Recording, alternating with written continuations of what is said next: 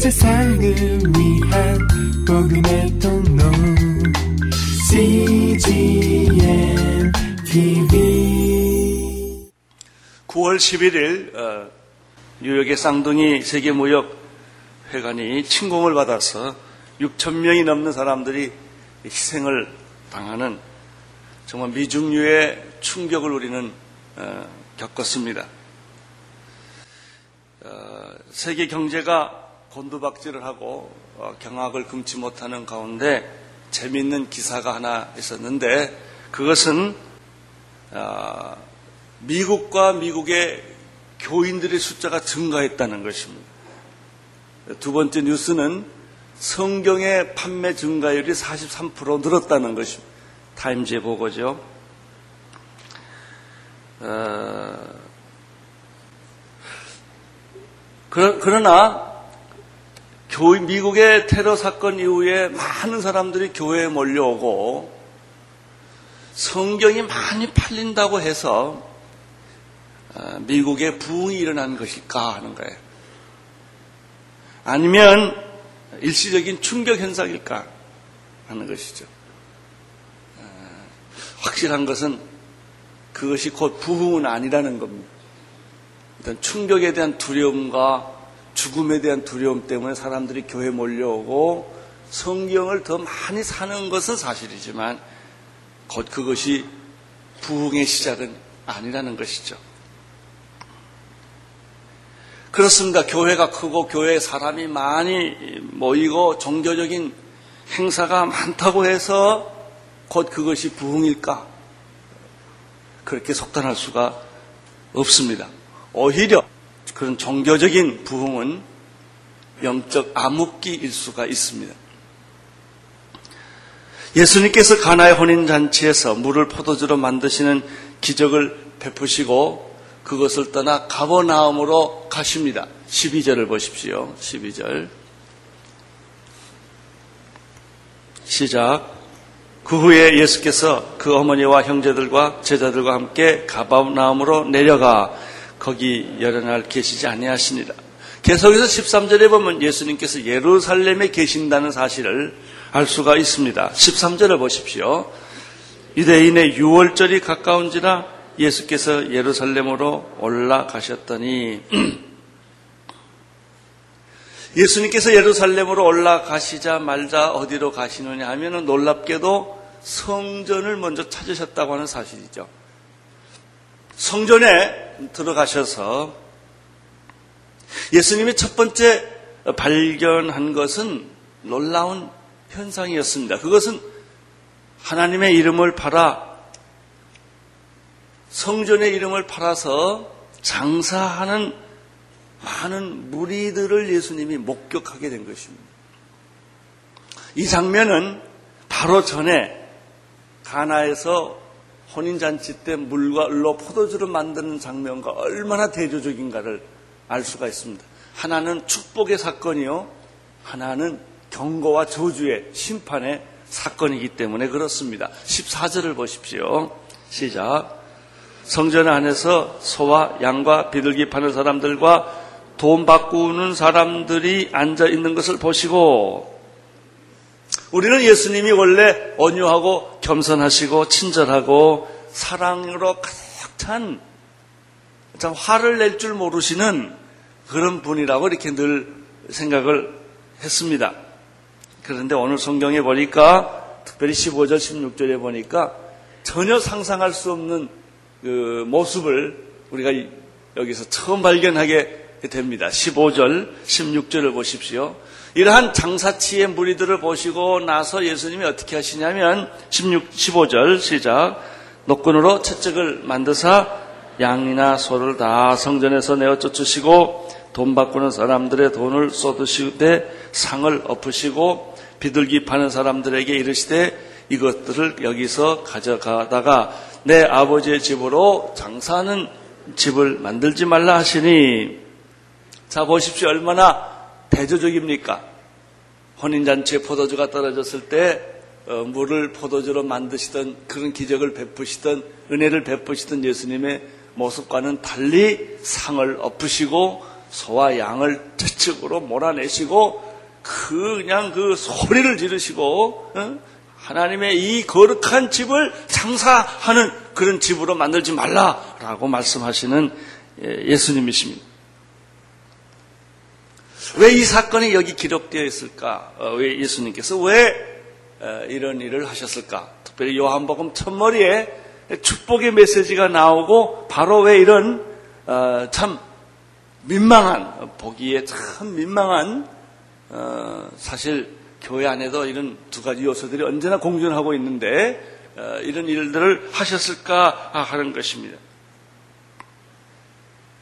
특별히 어, 이 성전을 청소하시는 예수님에 관한 기록은 마태, 마가, 누가, 요한복음, 사복음서에 다 기록되어 있습니다. 이 사복음서 중에서도 특별히 마태, 마가, 누가복음을 보면 조금 더 색다른 걸 발견하게 됩니다. 그것은 마태나 마가나 누가는 어, 마태, 마가, 누가는 그 이 기록을 예수님이 십자가에 못 박혀 죽으시기 전 체포당하기 전의 사건으로 기록하고 있다는 거예요. 요한복음은 처음에 기록을 하고 있고 마태복음 21장, 마가복음 11장, 누가복음 19장에 나타나는데 이 마태복음 21장이나 마가복음 11장이나 누가복음 19장에서 다 보면은 예수님이 3년 공생의 3년 지난 제 끝머리에 성전을 청소한 걸로 되어 있습니다. 그러면 왜 요한은 이것을 예수님의 사역을 시작하는 머리에 그것도 가나의 혼인잔치에서 기적을 베풀었던 그 기사 다음에 이것을 의도적으로 여기다가 집어넣었을까 하는 거예요. 굉장히 중요한 목적이 있기 때문에 메시아라고 하는 것은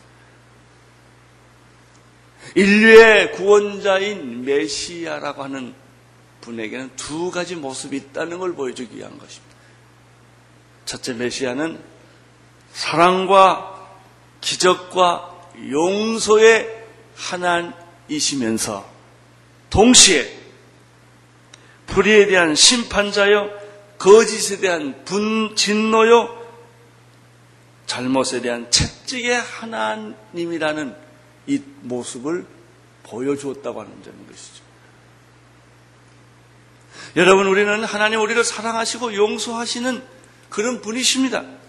그러나 이 사랑과 하나님의 은혜에 응답하지 못할 때는 그것이 심판이요, 그것이 진노요, 그것이 채찍이라는 사실을 우리는 동시에 이걸 알아야 될 필요가 있는 것이죠. 우리는 신앙에 대해서 하나님에 대해서 너무나 낭만적이고 너무나 그 아주 값싸게 너무나 그것을 그 심각하지 않게 생각하는 사람들이 주변에 많이 있어요. 사랑의 하나님이 뭐 나를 지옥에 보낼 거냐? 뭐 하나님은 다 용서하시는 분이 아니냐라고 이렇게 생각하면서 진노의 하나님, 심판하시는 하나님, 채찍하시는 하나님에 대해서는 어, 너무나 사람들이 생각하지 아니하는 그래서 나중에 큰 시련과 어려움과 고난을 겪는 그런 모습을 우리는 종종 보게 되는 것입니다. 여러분, 사랑이라고 하는 것이 무엇입니까? 그것은 그저 죄를 덮어주는 것만이 사랑이 아닙니다. 죄를 덮어준다고 하는 것이 사랑이 아니라 그 죄를 치워주는 것을 사랑이라고 합니다. 여러분, 이 불의를 그냥 두고 하나님의 나라는 오지 않아요. 물론 우리 죄를 하나님이 용서해 주십니다만은 하나님이 내 죄를 용서해 주시기 위해서는 내가 치루어야 할 대가를 예수님이 대신 치루어 준다는 의미가 있는 거예요. 그것이 공짜로 된 것은 아니란 말이죠. 구원은 내가 공짜로 받았지만은 내가 공짜로 구원을 받기 위해서 예수님이 대가를 죽음의 대가를 대신 치룬 거예요. 그냥 죄가 없어진 게 아니란 말이죠. 용서는 그냥 되는 게 아니에요. 내가 누구를 용서하기 위해서는 내가 그만큼 쓰라린 고통과 대가와 아픔을 내가 대신 치렀기 때문에 용서라는 것이 생기는 것이지 내가 대가를 치르지 않고 용서가 그냥 제공되는 것은 아니라는 말이에요. 부모님이 우리 자녀들을 사랑할 때 그냥 자녀를 사랑하는 것이 아닙니다. 잠은 자녀가 잘못했을 때 부모는 대가를 치르는 거예요. 자식은 용서를 받는 것이지만 그 대가는 부모의 눈에 눈물을 흐리는 것이고 그 가슴은 심장은 찢어지는 것이다 말이죠.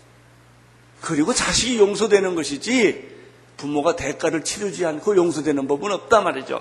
사랑이라는 것이 그냥 사랑되는 법이 없어요. 사랑하는 사람은 희생하는 거고, 사랑하는 사람은 대가를 치르는 거고, 사랑하는 사람은 고통하는 거라는 거예요. 고통 없는 사랑이 어디 있어요? 대가를 치르지 않는 사랑이 어디 있어요? 많은 사람들은 그 사랑의 달콤한 면만 보지만, 용서의 흐뭇한 것만 보이지만, 그러나 사랑과 용서 뒤에는 그만한 대가를 치르는 것이다. 그게 정의입니다. 정의가 이루어지기 위해서는 누군가 희생을 하는 것입니다. 이것이 진정한 부흥이에요. 교회에 사람들이 많이 모이고 종교 행사가 많다고 하나님의 영광 받는 것은 아니라 말이죠. 죄가 정말 녹아지고 죄가 깨어지고 이 불의가 깨어지기 위하여 누군가 순교하고 누군가 희생하는 대가를 치를 때만 세상은 좋아지는 것입니다. 오늘 세상이 힘들어지는 까닭은 뭐냐? 누군가 희생하는 사람이 없고 야단치는 사람만 있기 때문에. 미국이 마틴 루터 킹 이후에 순교자가 없습니다. 그것은 가짜 부흥입니다. 우리나라도 100년 전에 선교사들이 와서 대동강에서 피를 뿌리고 주기철 목사님이라든지 이런 분들이 감옥에서 죽고 예수의 이름으로 죽고 희생했기 때문에 교회가 부흥하는 거예요. 오늘날 교회가 부흥했지만 공허한 까닭은 뭐냐면 교회가 피를 흘리는 희생과 순교의 일이 없기 때문에 대가를 치르지 않기 때문에 받아 누리려고만 하기 때문에 오늘날 교회는 부흥했고 숫자가 많아졌고 그리고 집은 화려하지만 아무 능력이 없는 까닭은 우리에게 순교의 흔적이 없기 때문에 고난의 채찍이 없기 때문에 내가 형제를 위하여 배가 고프고 형제를 위하여 눈물을 흘리고 형제를 위하여 희생하는 아픔의 흔적이 없기 때문에 기독교는 값싼 감상주의적인 종교로 타락해버리고 만다는 것입니다. 오늘날 정부가 어렵고 전국이 어려운 이유도 다 마찬가지예요. 희생하는 정당이 없기 때문에. 희생하는 정치인이 없기 때문에. 대신 고통을 당하고 대신 모든 사람의 책임을 지고 아파하는, 손해보는 그런 지도자 한 사람을 우리 주변에서 발견할 수가 없기 때문에. 언어는 난무하고 구원은 화려해도 실제로 아무런 능력이 없다는 사실을 우리는 발견하게 되는 것입니다.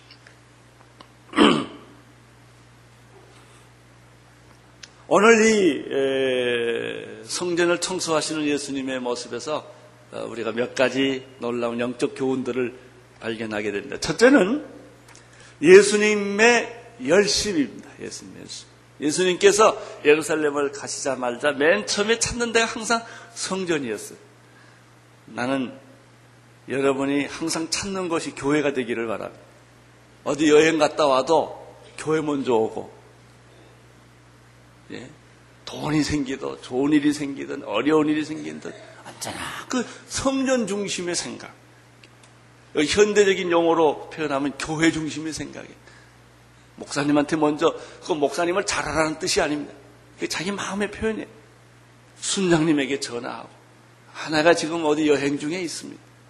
제가 옛날에 그런 적이 있었어요. 성경 공부를 했는데 절대 안 빠지기로 했거든요. 그랬더니 미국에 가서 전화를 했어. 성경 공부하는 시간에. 아, 목사님, 나 지금 이 시간을 기억하고 전화한 거니까 나 안 빠진 겁니다. 그 모임에.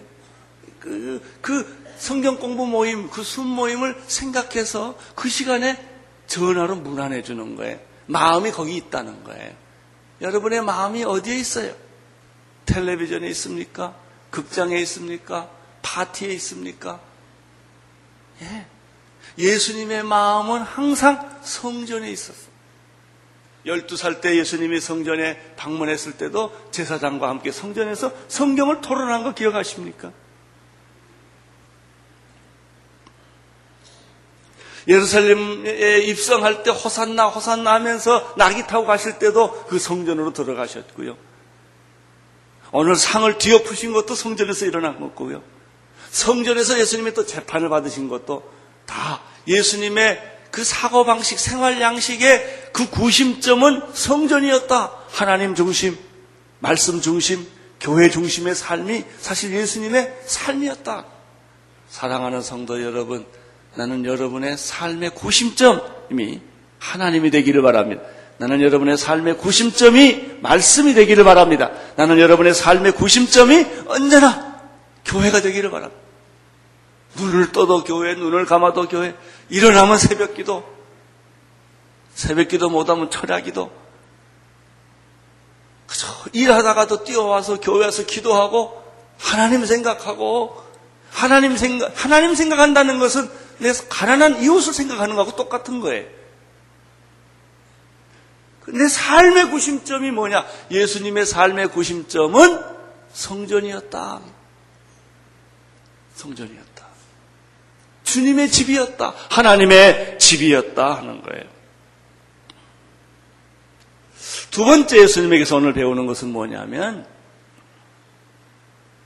예수님께서 말해 성전 안에서 이익을 취하는 탐욕을 가지고 있는 그런 무리들을 아주 싫어하셨다 하는 거예요. 다시 말하면 교회에서 장사하는 것을 예수님이 굉장히 싫어하셨습니다. 그것을 여기서 우리가 발견하게 됩니다.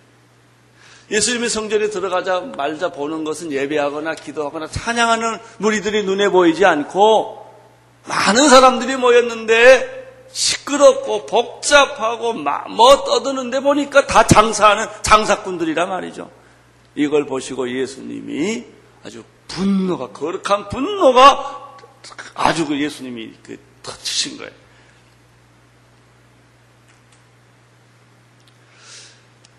예수님께서 그, 어, 이렇게 분노하신 것을 보면은 어, 두 가지 그룹이었습니다. 하나는 소와 양을 가져다가 아, 제사 드리러 오는 사람들에게 그것을 제공해 주는 물이에요. 원건각처에서 예루살렘 성전에 제사로 오는데 제사하려면 소도 필요하고 양도 필요하고 비둘기도 필요합니다. 네, 그걸 가져올 수도 있지만 가져오지 못할 경우가 많습니다. 그래서 그 사람들을 위해서 그 예배를 잘 보게 하기 위해서 미리 준비해 줬다가 준비하지 못한 사람이 그걸 가져가도록 하는 것이죠. 또 소와 양이나 비둘기 같은 거 가져왔다 하더라도 오는 도중에 상처가 나거나 잘못됐을 때는 거룩한 것을 밝히기 위해서 그걸 바꿔주는 그런 아주 그 좋은 일을 하는 것입니다. 돈 바꾸는 일만 해도 그래 지금 같은 환전서가 아니라 성전세 반세계를 내게 되어 있는데 로마 화폐를 가지고 있는 사람은 로마 화폐를 가지고 세금을 못 내죠. 성전에 헌금을 못 합니다. 성, 이, 이 로마 화, 화폐이기 때문에. 그래서 그것을 세겔로 바꿔주는 환전을 했던 것이죠. 참 얼마나 좋은 일입니까? 예배를 드리기 위해서 소나 양을 준비해주고 예배 세금을 잘 헌금을 내기 위해서 로마 화폐를 내지 않게 하고 그 유대인의 화폐인 세켈로 낼 수 있도록 환전을 해주는 일이 얼마나 그 좋은 일입니까? 그러나 문제는 그 돈을 바꾸면서 이득을 챙긴 게 문제며 소를 바꿔주면서 마침 그 기차간에서 뭘 사 먹으려면 돈이 비싸잖아요. 또 수영장이나 무슨 해수욕장 가서 팔려면 아주 바가지를 쓰는 거고 똑같은 일이 지금 여기에서 일어나고 있던 거예요. 이 사람들이 처음에는 좋은 동기로 시작을 했다가 순수한 동기로 시작했다가 거기서 이익이 생기니까 이제는 제사장하고 짜고 고리 사슬, 이 먹이 사슬처럼 아주 위에서부터 아래까지 전부 이 이익 집단으로 전부 변한 거예요. 예배는 광고도 없고 성도들의 편리를 위해서 제공했다고 하는 이것들은 다 뜻은 광고도 없고 결국은 전부 모든 사람들이 전부 탐심, 이익, 교회의 이름을 빙자해서 하나님의 이름을 빙자해서 장사하고 있더라 이거예요. 이것을 보신 예수님이 화가 나셨어요. 무엇들을 하고 있는 거냐? 이게 교회 안에서 무엇들을 하고 있는 거냐? 상을 엎으시고 노권으로 채찍을 만드시고 내 아버지의 기도하는 집을 강도의 구렬로 만드는 것이냐고 예수님이 소리를 지르시는 거예요. 소리를 지르시는 예수. 분노하시는 예수. 우리는 여기서 만나게 됩니다. 특별히 마태복음 21장 13절에는 내 집은 기도하는 집이요. 집이라고 일컬음을 받으리라고 했는데 어찌하여 너희는 이 하나님의 성전을 장사하는 것, 이익을 챙기는 것, 인간의 탐욕을 만족시켜주는 그런 강도의 구렬로 만들었느냐라고 예수님이 소리를 질렀어요. 교회는 어떤 때는 성도의 필요에 의해서 성교의 목적으로 인해서 음식도 팔고 책도 팔고 CD도 팔고 용품도 팔고 농어촌에 물건을 갖다 팔기도 하고 고통을 당하는 사람들 그 어, 물건을 대신 팔아주기도 하는 그런 일들을 교회가 합니다. 그것이 하는 것 자체가 잘못된 게 아니라 말이죠. 여기서도 예수님이 보면은 서로나 양을 파는 것 자체를 예수님 문제 삼지는 않으셨어요. 돈 바꾸는 것 자체를 예수님이 이거 잘못됐다라고 말씀하지 않았다는 거예요. 문제는 뭐냐면 그것을 가지고 이익을 남기는 데 문제가 있다는 거예요. 그것을 가지고 장사하는 데 문제가 있다는 거예요. 이것이 예수님께서 지적한 날카롭고 예리하게 지적한 말씀이죠. 다시 말하면 동기의 문제입니다. 무슨 동기로 이 일을 하느냐 이거예요.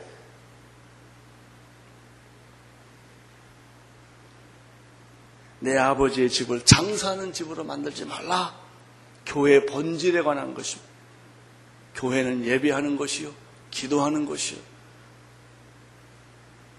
교회는 성도들이 모여서 교제하는 것이요. 하나님을 만나는 곳이요. 동기 시작은 잘했지만 끝에 가보면 나중에 인간의 탐욕과 탐심과 이기심과 이익에 장사하는 곳으로 사람을 만들기 쉽다는 거예요. 이것을 우리 주님께서 강력하게 경고한 겁니다. 그런데 세 번째입니다. 아주 재미있는 사실을 여기서 발견하게 되는데, 교회 안에서 이익을 챙기는 사람들, 교회 안에서 자기의 탐심을 만족시키러 가는 사람들, 하나님의 이름을 빙자해서, 교회라는 이름을 빙자해서, 선교라는 이름을 빙자해서, 인간의 자기의 야망, 세상에서 인정받지 못하고 똑같아. 뭐, 그 물건뿐만 아니에요. 세상에서 인정 못 받은 사람, 교회 와서 꼭 인정받으려고 그래. 그거 다 똑같은 겁니다. 누가 자기 인정 안 해주면 화를 내는 거예요. 어떤 사람은 자기가 일을 독점을 다 해요. 그 독점을 못하게 하면 화를 내게 하는 거예요. 그 다 동기가 다 마찬가지입니다. 정말 하나님을 위한 거냐, 섬기는 것이냐 하는 거예요. 하나님을 그 어, 잘못 섬기는 사람들을 예수님이 이제 화를 내셨고 책책을 들었는데 여기서 우리가 또 하나 발견하는 것은 예수님의 신중성입니다. 신중성.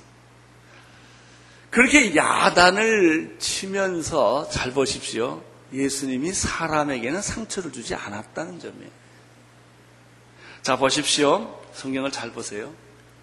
이 성경을 보면 12절, 13절, 14절 쭉 보시면 예수님 녹군을 들어 채찍을 만들어 양이나 소나 비둘기, 양이나 소를 내쫓습니다. 근데 사람을 내쫓지 않는다는데 잘 주의해서 보십시오.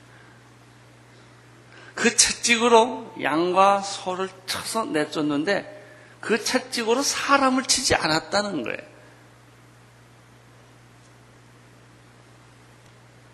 양과 소를 파는 것 자체를 그걸 잘못했다고 예수님 말하는 것도 아니라는 겁니다.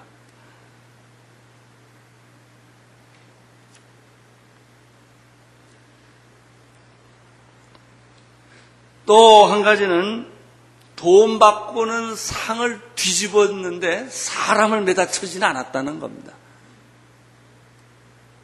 세 번째 더 재밌는 건 비둘기 파는 사람들이에요. 비둘기 파는 사람들을 확 문을 여신 게 아니라는 거예요. 그럼 비둘기는 날아가니까. 소는 내쫓으면 잡아오면 되지만 비둘기 날아가면 그 손해를 누가 감당하겠습니까? 그래서 예수님께서 비둘기 들고 나가라 이렇게 말하지 비둘기 문을 확 열지 않았다는 거예요. 얼마나 신중하세요. 남의 물건에 손해를 안 끼쳤단 말이죠. 그런데 우리가 정의의 이름으로 무슨 일을 할 때, 데모할 때 보면 돌을 던지고 화염병을 던지고 쇠몽둥이를 들고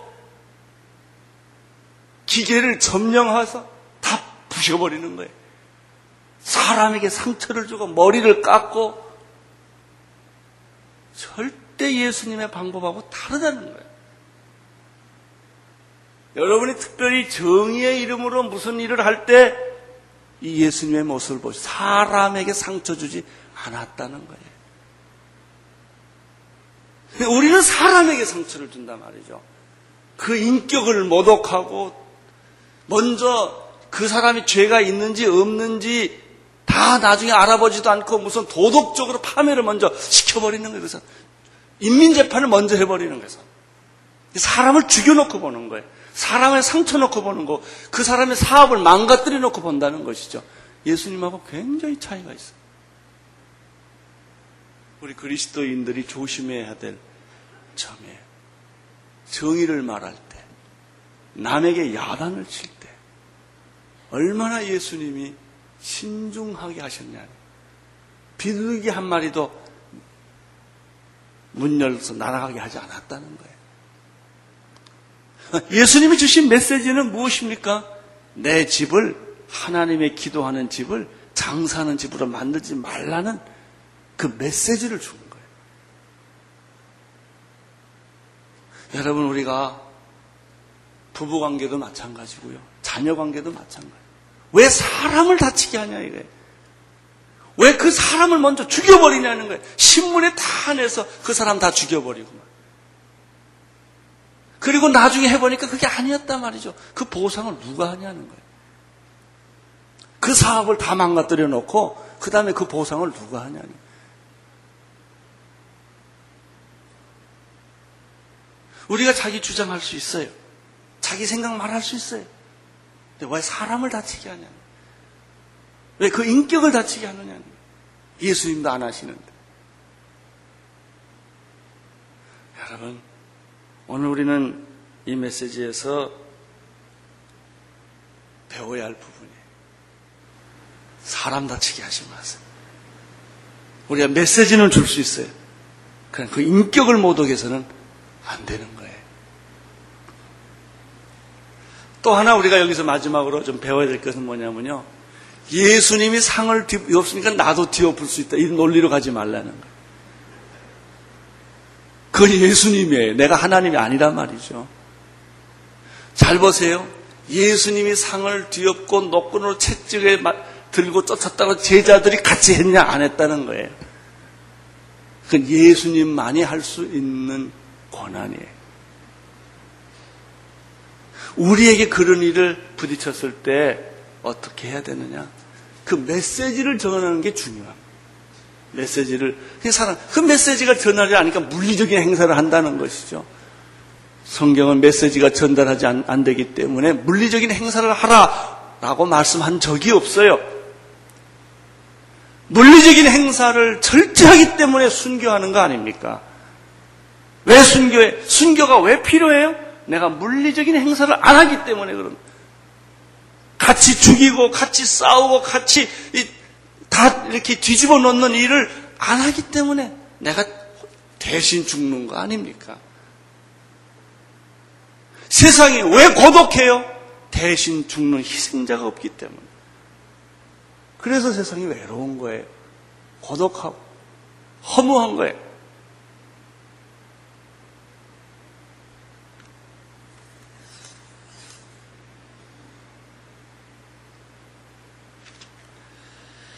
이러한 예수님의 모습을 보면서 제자들의 소감이 17절에 있습니다. 제자들의 소감 한번 들어보겠습니다. 시작.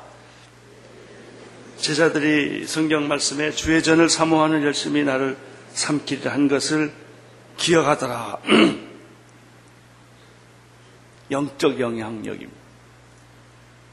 우리가 하고 있는 일에 사람들에게 영적 영향력을 줘야. 여러분, 데모하고 소리치고 빨간 띠 띠고 이러는 사람 보고 영적 감화력을 받습니까? 절대 안 받습니다. 무서울 뿐이에요. 물리적으로 무서울 뿐이에요. 지난번에 한동대학 데모하는 거 보니까 노조들이 관을 갖다 놓고 못을 박더라고. 시커먼 관을 들고 데모하더라고. 그런다고 무슨 일이 해결되나요?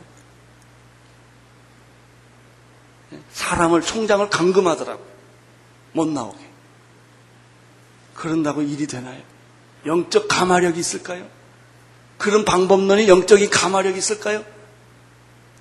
띠를 띠고 소리를 지른다고 세상이 변할까요? 아니에요. 자, 예수님에게 준 감화력은 무엇이었습니까? 무엇이에요? 하나님의 전을 사모하는 열심이 있었구나라는 걸 봤다는 겁니다. 나는 여러분들의 행동이나 나의 행동이 세상 사람에게 영적 감화력을 줄 수 있게 되기를 바랍니다. 마음에서부터의 승복. 아, 정말 그렇구나. 이런 영적 감화력.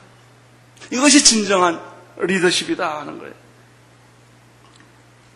18절을 보십시오. 시작.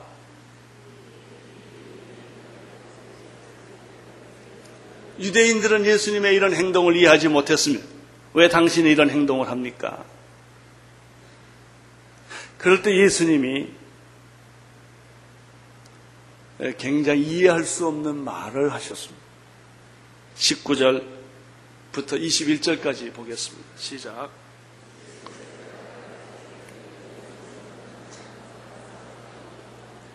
유대인들이 가로되 이 성전은 46년 동안 지었건을 내가 3일 동안 일으키겠느냐 하더라.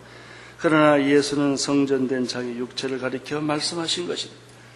바로 이 부분에서 세상적 생각과 영적 생관의 분기점이 생깁니다. 우리는 세상에서 일을 합니다. 그러나 세상 물질 안에서 삽니다. 물질적인 것만 가지고 얘기를 하면 해답이 없습니다. 세상적인 것만 가지고 얘기를 하면 해답이 없습니다. 이때 예수님께서 이 세상적인 사건, 물질적인 사건을 영적인 사건으로 바꾸어주는 말씀을 하십니다. 그런데 유대인들은 이 말을 못 알아듣습니다. 하나님의 사람만 알아듣습니다. 영적인 사건은 모든 사람이 알아듣는 것이 아닙니다. 하나님의 사람만 그 영적인 사건을 알아듣고 해석을 하는 것입니다. 사람들이 표적을 보여달라고 말했을 때 예수님 말합니다. 이 성전을 헐라. 헤롯 성전에. 솔로몬이 지었고 슬르바벨이 지었고 솔로 헤롯까지 왔던 46년 동안 지었던 이 어마어마한 큰 돌 성전을 향하여 헐라고 그래요. 헐수 있나요? 못 헐지요. 만약 너희들이 헐면 내가 3일 만에 짓겠다 그러더 그냥 사람들이 물질적인 생각을 하는 사람, 이 세상의 법칙대로 사는 사람들은 그 말의 뜻이 무엇인지를 이해를 못했던 것이죠. 아니 어떻게 46년 동안 지었던 이 돌성전을 내가 헐면 3일 만에 짓겠다고 말하느냐. 근데 성경은 이렇게 말합니다. 그러나 그것은 예수님이 자기 성, 자기 몸, 예수가 어, 자기 육체를 가리켜 어, 말씀하신 것이라라고 해석을 합니다. 구약에서는 하나님의 성전은 하나님이 임재하는 집이요. 하나님의 승리가 상징되는 것이요. 하나님의 창조의 모든 행위가 있는 것이요. 아, 그리고 인간과 의사소통하는 장소요. 우주의 중심이요. 하나님의 거룩과 능력이 임하는 장소로서 성전을 생각을 했습니다. 예수님은 이 성전을 어떻게 생각했느냐? 자기의 육체가 성전이었다. 라고 말씀하십니다. 정말 성령이 임재하는 곳 하나님의 공동체가 성전이었다 하는 거예요. 여기서 예수님 말씀하신 것은 무엇입니까? 내가 너에게 보여줄 진짜 표적은 하나다. 그것은 부활이다. 너희가 나를 십자못 박혀 죽이면 나는 3일 만에 다시 부활할 것이다. 이렇게 얘기를 하고 끝을 내십니다. 유대인들은 못 알아들었습니다. 다른 사람들은 다 못 알아들었습니다. 그러나 그것을 알아듣는 사람 많이 알아듣는다는 제자들도 몰랐어요. 언제 알았느냐? 예수님이 부활하고 나서야 예수님의 이 말씀을 알아들었다고 하는 것입니다. 나는 여러분의 삶에 영적 영향력 있게 되기를 바랍니다.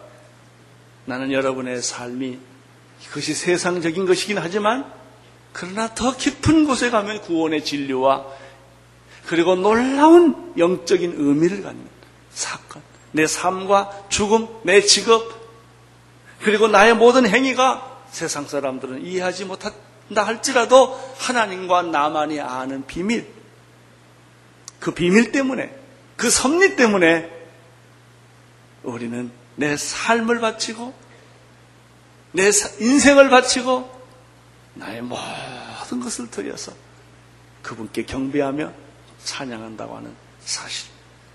오늘 메시지는 무엇입니까? 하나님은 거룩과 순결을 원하신다. 교회 본질은 무엇인가? 성전의 본질은 무엇인가? 거룩과 순결이다. 장식품이 아니다. 나는 여러분의 신앙의 장식품을 다 제거하기를 바랍니다. 그리고 정말 내 내면의 깊은 곳에 하나님이 기뻐하시는 순수한 믿음,